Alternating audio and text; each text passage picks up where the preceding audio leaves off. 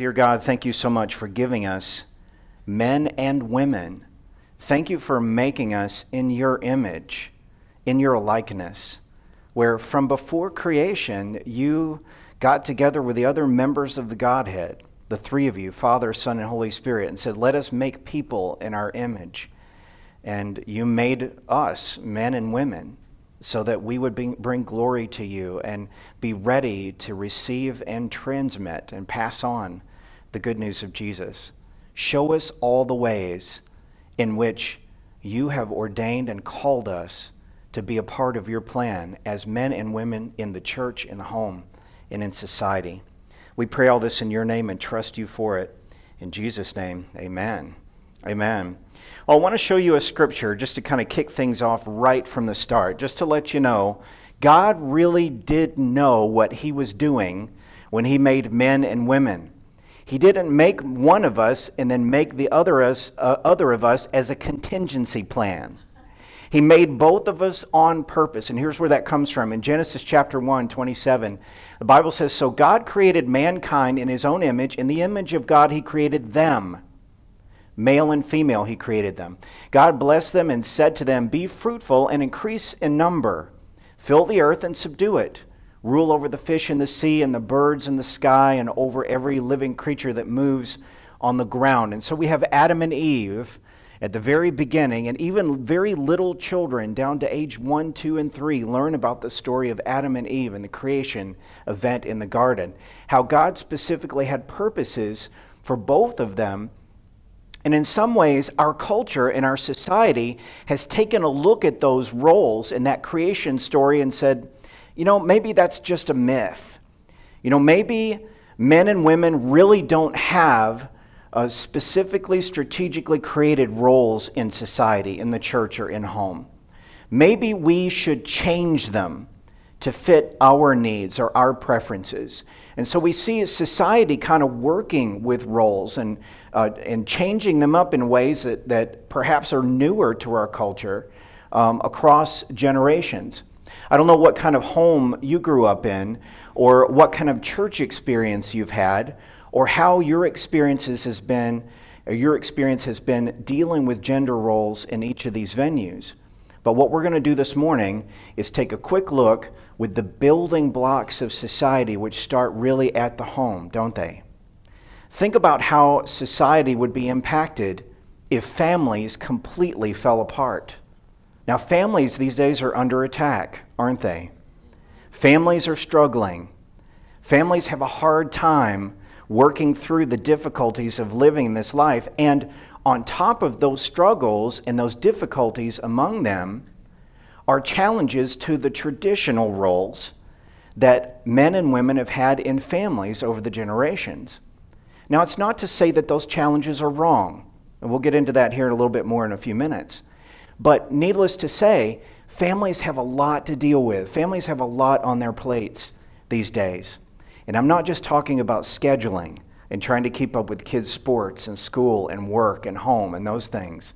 I'm talking about the pressure from the outside to either be a perfect family or struggle against the idea that we're not a perfect family. Now, you don't have to raise your hand, but if you ever, have you ever felt that pressure before? We're not perfect as a family, and we need to be more perfect. I see a lot of heads shaking, and I would agree with that and say amen. What I want to do is share with you some scripture that comes before a scripture you might know about. You might not know about this particular scripture, so I want to share it with you. This is Ephesians chapter 15, and here's what the Bible says. It says, starting in verse 15, 515, be very careful then how you live, not as unwise but wise, making the most of every opportunity, because the days are evil.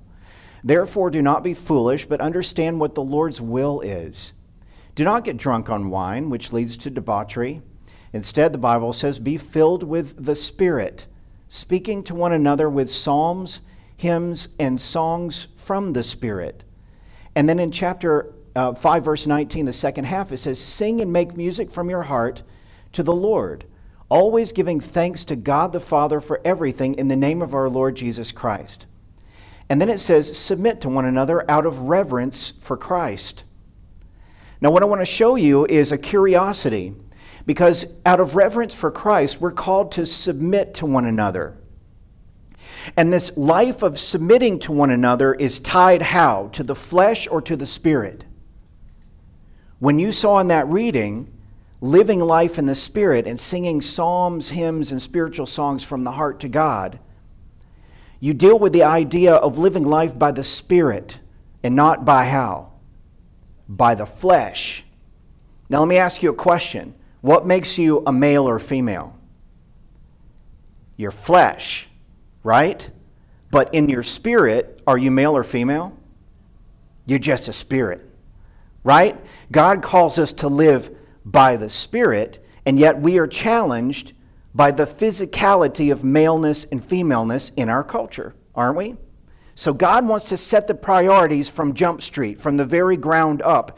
He wants to say we are called to live by the Spirit. And so how we interact with each other is designed to come not from the flesh, but from the Spirit. And what I want to show you is a curiosity in the scripture. If you look at that same scripture in your average Bible, you'll find a separation between that paragraph I just read you from Ephesians chapter 5 and that next line in that next section there, starting in verse 21. It's in the NIV, it says instructions for Christian households. Now, the Bible was split up into chapters and verses much, much later by a monk. It didn't originally come that way.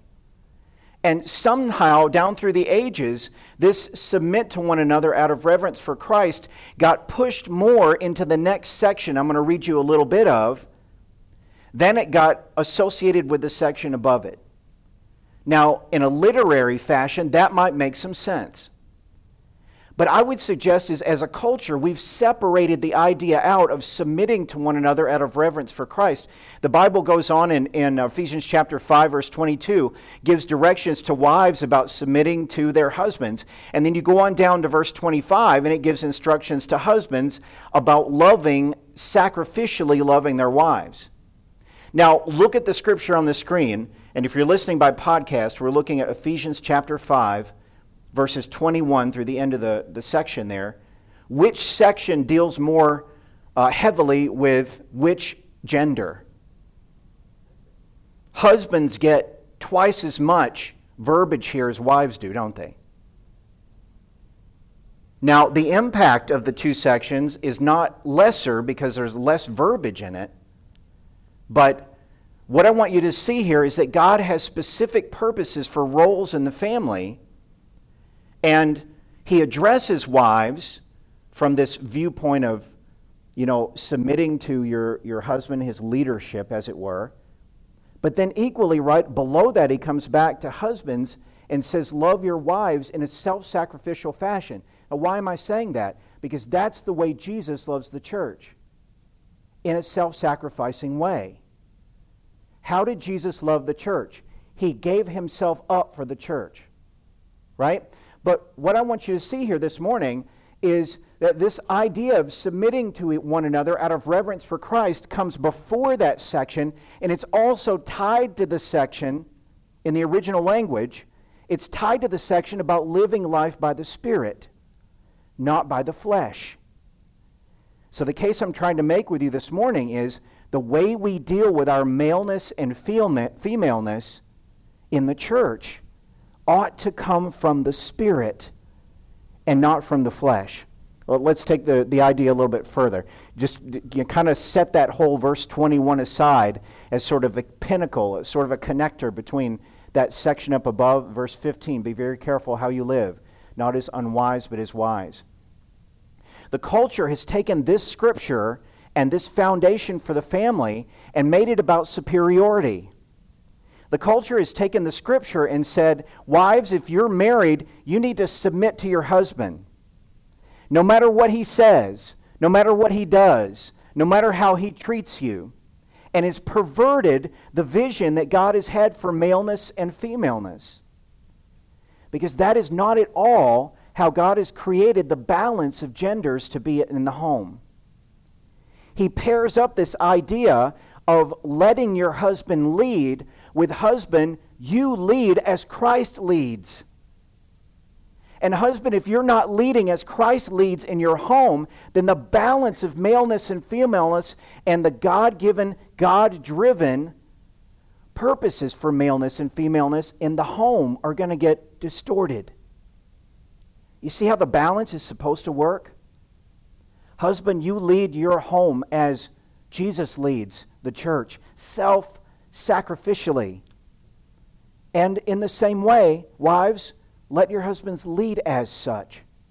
It's, it's designed to be a balance, a working together. It's designed to be a mutuality. I want to go a little bit further, and I'm just going to push the envelope with you guys this morning because you're very patient, laid back, accepting people. I'm going to take full advantage of that this morning, okay? I want to talk to you for just a couple of minutes about the physical relationship that happens in marriage or is designed to happen in marriage. And I want you to bear with me through this thought. Take a look at what the scripture says about mutuality. 1 Corinthians 7, starting in verse 1. I love this version from the message. This is how Eugene Peterson puts the scripture. Now, getting down to the questions you asked, Corinthians, in your letter to me, St. Paul. First, is it a good thing to have sexual relations? Raise your hand if you think it's a good thing to have sexual relations in marriage. Don't raise your hand. Don't raise your hand. Don't. I'm joking. Mark says, Amen. All right. Paul says, Yes, certainly, but only within a certain context. Only within a certain context. He says it's good for a man to have a wife and for a woman to have a husband. Now, watch this. Sexual drives are strong, but marriage is strong enough to contain them. And it, does our society contain them these days?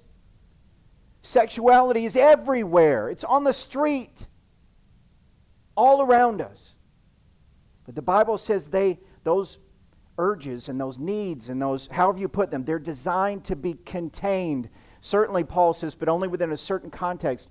It's good for them to have each other. The drives are strong. Marriage is strong enough to contain them and provide for a balanced and fulfilling sexual life in a world of sexual disorder which is describing our world to a T, isn't it? Look at what the Bible says. It says the marriage bed must be a place of mutuality. The husband satisfying to, uh, seeking to satisfy his wife and the wife seeking to satisfy her husband. Marriage is not a place to stand up for your rights. Marriage is a decision to serve the other, whether in bed or out. Abstaining from sex is permissible for a period of time if you both agree to it and if it's for purposes of prayer and fasting, but only for such times. Then come back together again, says Paul. And then he also says, Satan has an ingenious way of tempting us when we least expect it. I'm not, understand, commanding these periods of abstinence, only providing my best counsel if you should choose them. Sometimes, Paul says, I wish everyone were single like me, a simpler life in many ways. And there's some truth to that, sure, right? But celibacy is not for everyone any more than marriage is. God gives the gift of the single life to some, the gift of married life to others. Why am I talking to you about sex on Sunday morning? Because God made it just like He made you, just like He made your femaleness and maleness. He made it, He designed it, he programmed it and He put it into effect. And He wants you to know how the relationship in marriage is supposed to work. Now, the sex side of it is only one side, isn't it? There's communication, there's companionship, there's teamwork. God knows there's a lot of teamwork. That's why He made us the way we are, right? But I want you to see this from the idea, from the standpoint of why gender roles exist. They don't exist to be in a combatant form against each other. They exist for mutuality, for teamwork, for combined effort and combined living. You see how God has created this structure for maleness and femaleness? Let's take a look at the church. Now, this is a great one. I love this conversation. What about men and women serving in the church? Where do men and women serve in the church? There is a lot of anxiety about this in our culture, in our global church body. There's a lot of questioning about this. Where can men serve and where can women serve? I want to draw your attention to 1 Timothy 3. If you've got your Bible open or your iPad or your phone, uh, accessible to YouVersion, I want to share with you, and I didn't want to put this on the screen because it's long. I want to share with you what God's job description is for an overseer. This is an elder. Uh, some would call it pastor, but I think the job is bigger than that, according to what the scripture says. Of 1 Timothy 3, here's a trustworthy saying Whoever aspires to be an overseer desires a noble task. Now, the overseer is to be above reproach, faithful to his wife, temperate, self controlled, respectable, hospitable, able to teach, not given to drunkenness, nor violent, not violent but gentle, not quarrelsome, not a lover of money. He must manage his own family well and see that his children obey him, and he must do so in a manner worthy of full respect. If anyone does not know how to manage his own family, how can he take care of God's church? He must not be a recent convert, or he may become conceited and fall under the same judgment as the devil. What was the devil's judgment?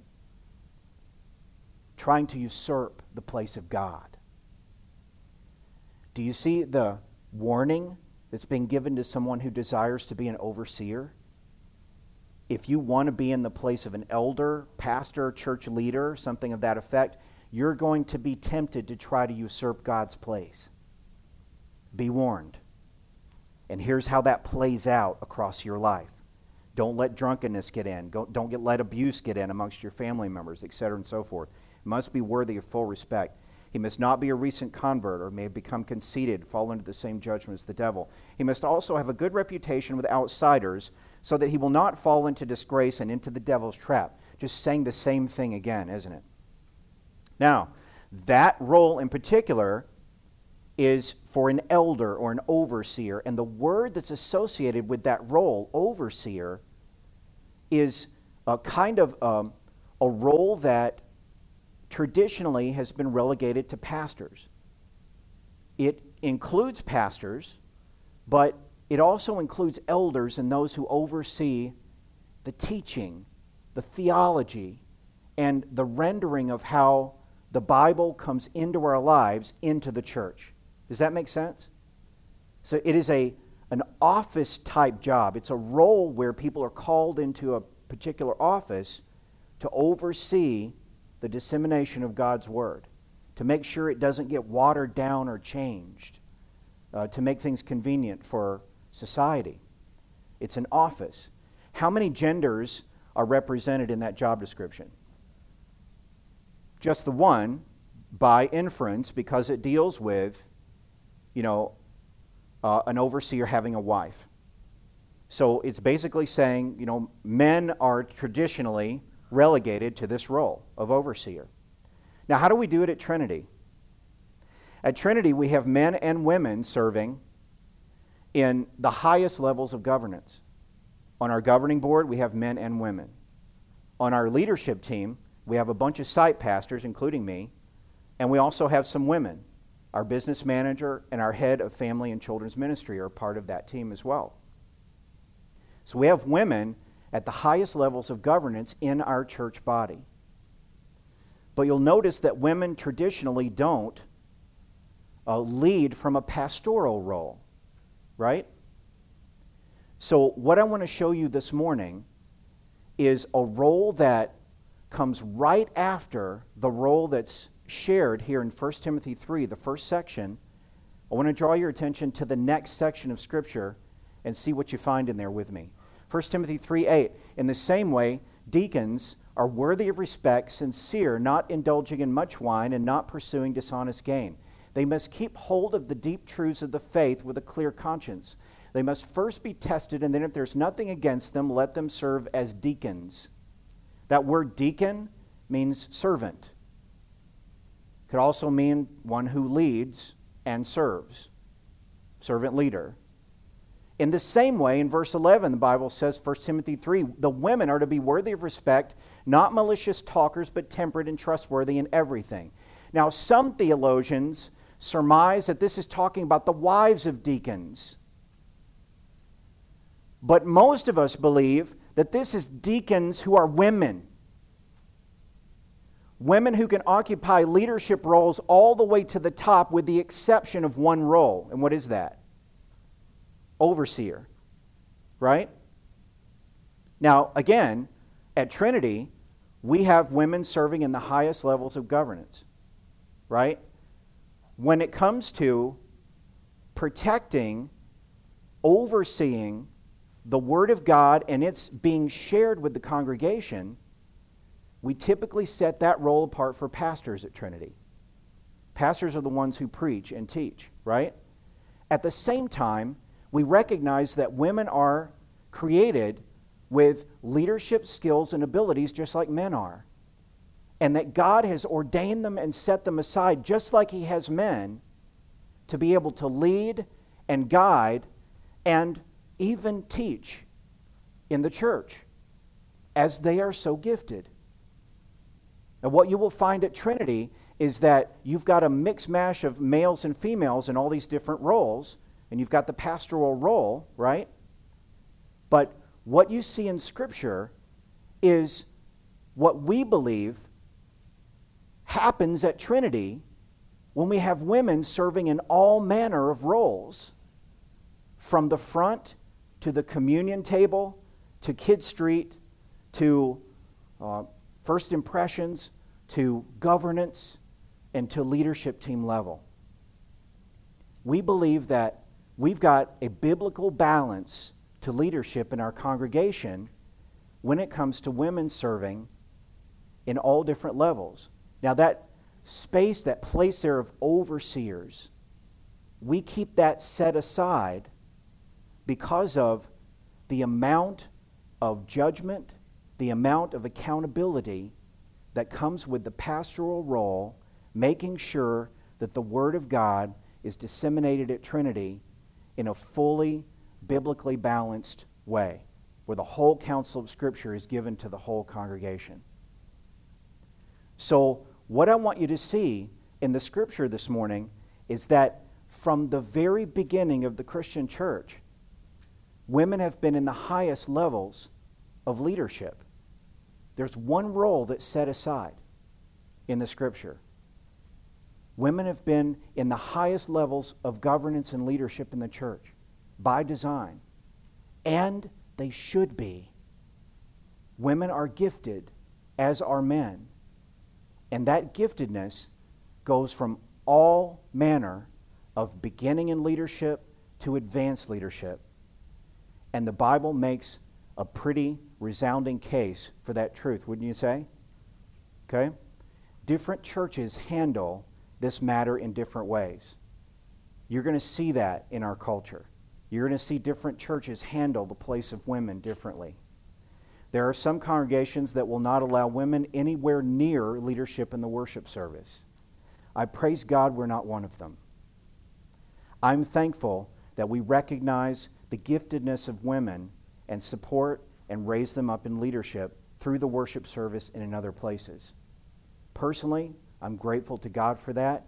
It gives us twice as many gifted people, and if not more than that, to raise up by the power of the Holy Spirit to lead a generation that is lost from Jesus Christ, doesn't it? So let's take a look at society and the society we live in. This is a, an example of, um, of Phoebe, a deacon in the first century church. This is what Paul writes in Romans about her. He says, I commend to you our sister Phoebe, a deacon of the church in Cenchrea. I ask you to receive her in the Lord in a way worthy of his people and to give her any help she may need from you, for she has been the benefactor of many people, including me. Paul supported Phoebe's leadership and raised her up and uh, gave her, through his influence, support. And she went on to lead many people in the faith. Following her example, today's Christian church should do the same thing. Identify Phoebe's and through the power of the Spirit, raise them up. There is that one role of overseer that is set aside to oversee and protect the dissemination of the word. And at the same time, we recognize that God has made men and women to serve in the power of the Spirit in the church through all levels, all the way up through governance. So we pray for our leaders. We find out who they are. We look at who our governing board members are, and a couple of people just got elected, right? We look at who our leadership team is. If you need to know who those people are, jump on the website. Everybody's listed there. Find them. See all the men and women who are there. Pray for all of them in the ways that God has called them. And let God continue to lift them up and empower them. And hear your prayers about that. Now, what about society? Society says this you can look back to the 1950s society, take your oppressive gender roles, and come and pick them up. Why do we say that? Because these days, men and women are working just as hard as each other in different industries and in different ways all through society, and they're teaming up and working together mutually, perhaps more than they have in many generations. In fact, I can tell you, in the last year, Heather and I have taken on many new roles in our family that absolutely reflect this truth. The idea is this she works full time, I work full time, we have kids full time, we have careers, and we have a home full time.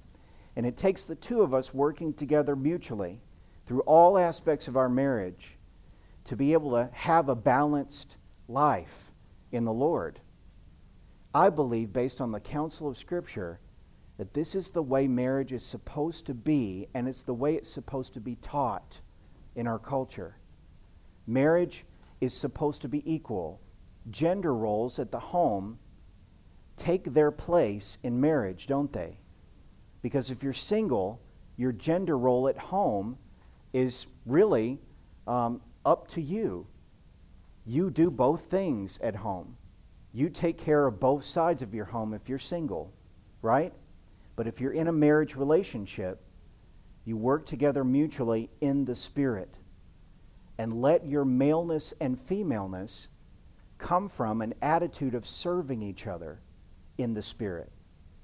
This creates a church that's balanced and biblical a church that is speaking to families in the way they need to be spoken to and led.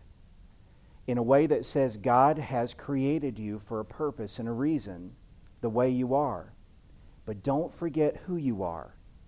You are spirit. Your maleness and your femaleness at home, in the church, and in society, they are God's gifts to you for the opportunity of mutuality mutually joining with other people so that the gift of God through Jesus can shine through. Is this a fair proposition this morning? Have you heard anything heretical this morning that makes you want to start tearing the place apart? That's wrong. Have you seen biblical evidence for the way God creates maleness and femaleness? Good. I hope so. And I hope to you and whoever's listening that this is an encouragement God knows what He's doing in you and through you. Would you pray with me? Dear Jesus, thank you so much for being in charge. The Bible says that you are the one who actually did the creating. You are the one who made us, male and female, and yet we are spirit. We are the ones who serve at your command and at your calling. God, in our home and in our church, and in the society we know right here in Naperville, we ask that you would take our maleness and our femaleness and use it for your purposes and for your glory. Help us to understand and to realize and to know that you've always intended mutuality, working together, serving each other, and that that comes from a life of living in the Spirit. So, God, let us be encouraged in you this morning for who you've made us to be, your children, male and female. And let us live according to your purpose by the grace you've given us in Jesus, for that's why we were made. We pray this in your name, and together we say, Amen and amen.